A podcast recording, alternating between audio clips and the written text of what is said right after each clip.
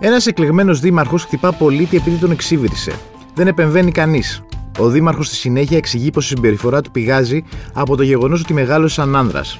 Μπορούμε να αφήσουμε τη ματσίλα να μας κυβερνά; Είμαι ο Σταύρος Διοσκουρίδης και ακούτε το Explainer, το podcast του News 24 Κάντε γραφή για να μας βρίσκετε στο Spotify, Stable και Google Podcast. Μαζί μας στο σημερινό επεισόδιο του Explainer είναι η δημοσιογράφος Μαρία Λούκα. Γεια σου Μαρία, καλησπέρα. Ευχαριστώ που θα τα πούμε για αυτό το ζήτημα σήμερα.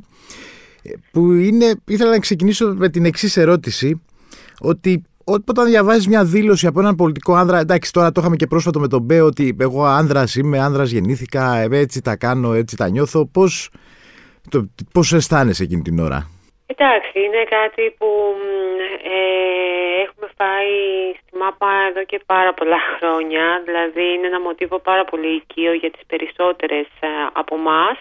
Μόνο που τα τελευταία χρόνια και με την άνοδο και των γυναικείων και των φεμινιστικών αγώνων και των σπουδών φίλου κάπως είχαμε λίγο την ελπίδα ότι δεν θα το ξαναυποστούμε.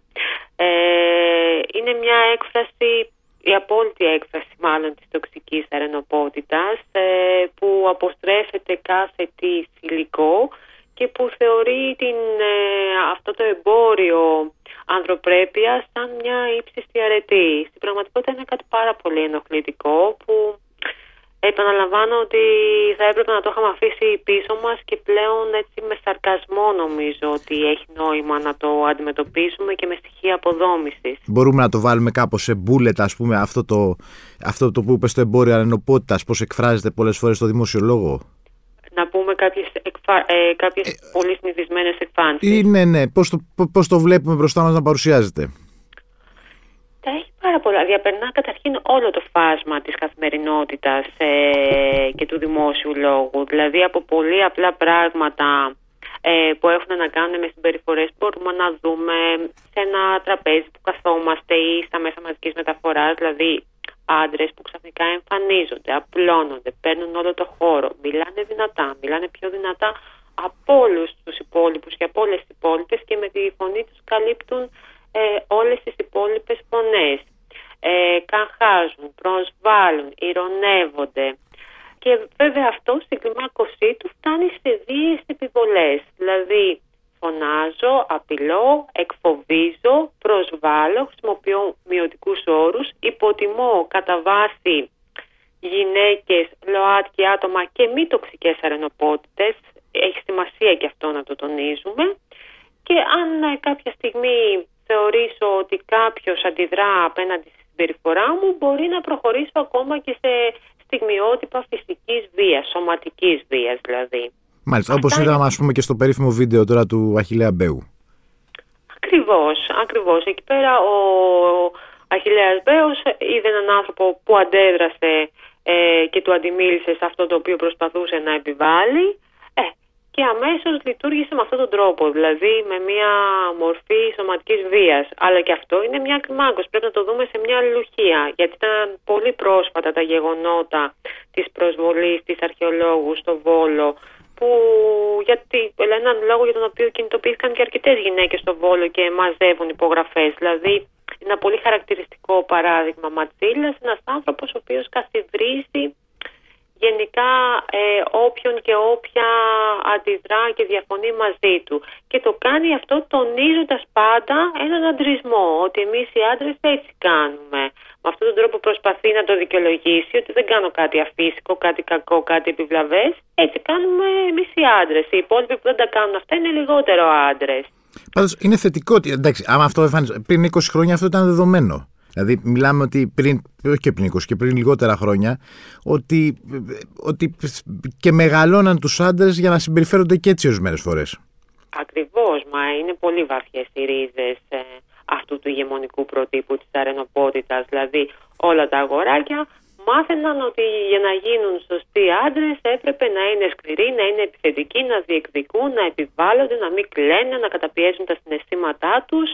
Και έτσι καταλήξαμε σε μια στι συμπεριφορές που πληγώνουν πάρα πολύ και την κοινωνία εν τέλει. Είναι επιβλαβής για το κοινωνικό σύνολο.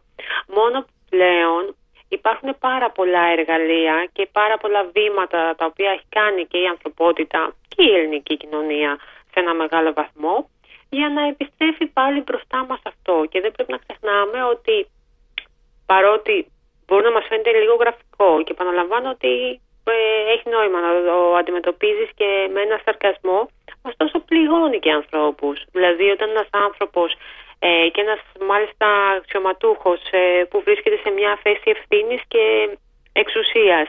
Μιλάει για λουλούδες. Πρέπει να σκεφτούμε το κάθε γκέι αγοράκι που έχει μεγαλώσει στην ελληνική επαρχία που τα έχει ακούσει αυτά με το τσουβάλι που μπορεί να έχει απορριφθεί από το σπίτι του, που μπορεί να έχει υποστεί bullying στο σχολείο και σήμερα που να έχει ενδυναμωθεί γιατί έχει μπει σε κοινότητες, έχει μπει σε σχέσεις να ακούει τον Μπέο και τον κάθε Μπέο να επαναλαμβάνει μια κακοποιητική ορολογία που τον έχει στιγματίσει. Δηλαδή έχουν αντίκτυπο αυτά τα πράγματα και δεν δικαιολογείται πλέον κανείς να τα επαναλαμβάνει. Πάντως... Γιατί η γνώση υπάρχει, η πρόσβαση στην πληροφορία υπάρχει, η ενημέρωση υπάρχει, είναι διαθέσιμα.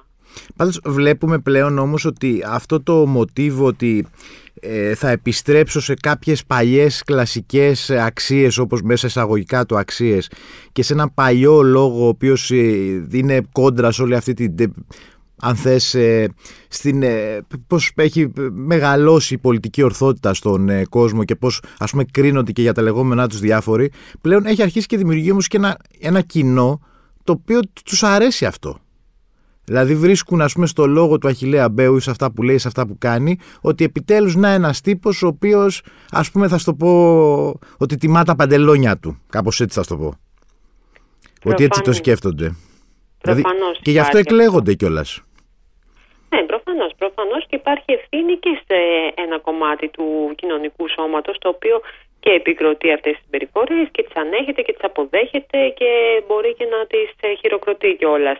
Ε, δεν πρέπει εδώ να λησμονούμε ότι ο, η, η αναβίωση ενός ε, σύγχρονου μισογενισμού και μια σύγχρονη ομοτρανσφοβίας είναι λίγο συστατικά στοιχεία της alt-right. Δηλαδή το βλέπουμε και στην Αμερική αλλά και παγκόσμια στις διάφορες εκδοχές της alt-right και της ακροδεξιάς ότι βασικό συστατικό του λόγου τους είναι ότι η πολιτική ορθότητα είναι κάτι κακό, είναι κάτι που λειτουργεί λογοκριτικά και μας καταπιέζει, ότι τα νέα κινήματα, τα ΛΟΑΤΚΙ και τα φεμινιστικά κινήματα ή τα vegan κινήματα ε, μας ε, τραβάνε από τον πυρήνα μας και από τις παραδόσεις μας και από τις αξίες μας και όλα αυτά τα πράγματα είναι κακά και εμείς πρέπει να αντισταθούμε απέναντι σε αυτό.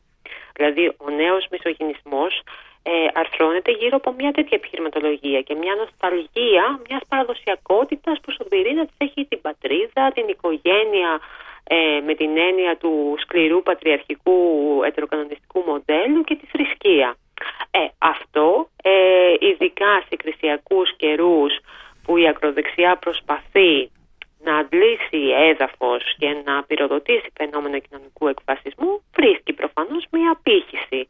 Ε, γιατί αναπτύσσονται κάθε φορά και στην κοινωνία και αντίρροπες δυνάμεις. Το ζήτημα είναι όμως τι κάνουν αυτοί που κάθε φορά έχουν και θέσεις ευθύνης. Δηλαδή ο Αχιλέας Μπέος είναι ένας εκλεγμένος δήμαρχος. Το ερώτημα είναι τι θα κάνουν οι πολίτες στις επόμενες εκλογές, αν θα επικροτήσουν ξανά αυτή τη συμπεριφορά και το ζήτημα είναι τι κάνουν και οι πολιτικές δυνάμεις κάθε φορά που τον υποστηρίζουν ή τι κάνουν ε, όσοι είναι παρόντες και παρούσες και έχουν εξουσία γιατί στο παριστατικό που αναφερόμαστε ήταν παρόντες αστυνομικοί και δεν αντέδρασαν. Μάλιστα. Ενώ βλέπανε έναν άνθρωπο να ασκεί βία σε κάποιον άλλον. Ενώ κανονικά αυτεπάγγελτα θα πρέπει να, να σταματήσουν όλη αυτή την ιστορία και ίσως και να πει συλληφθεί και ο Δήμαρχος.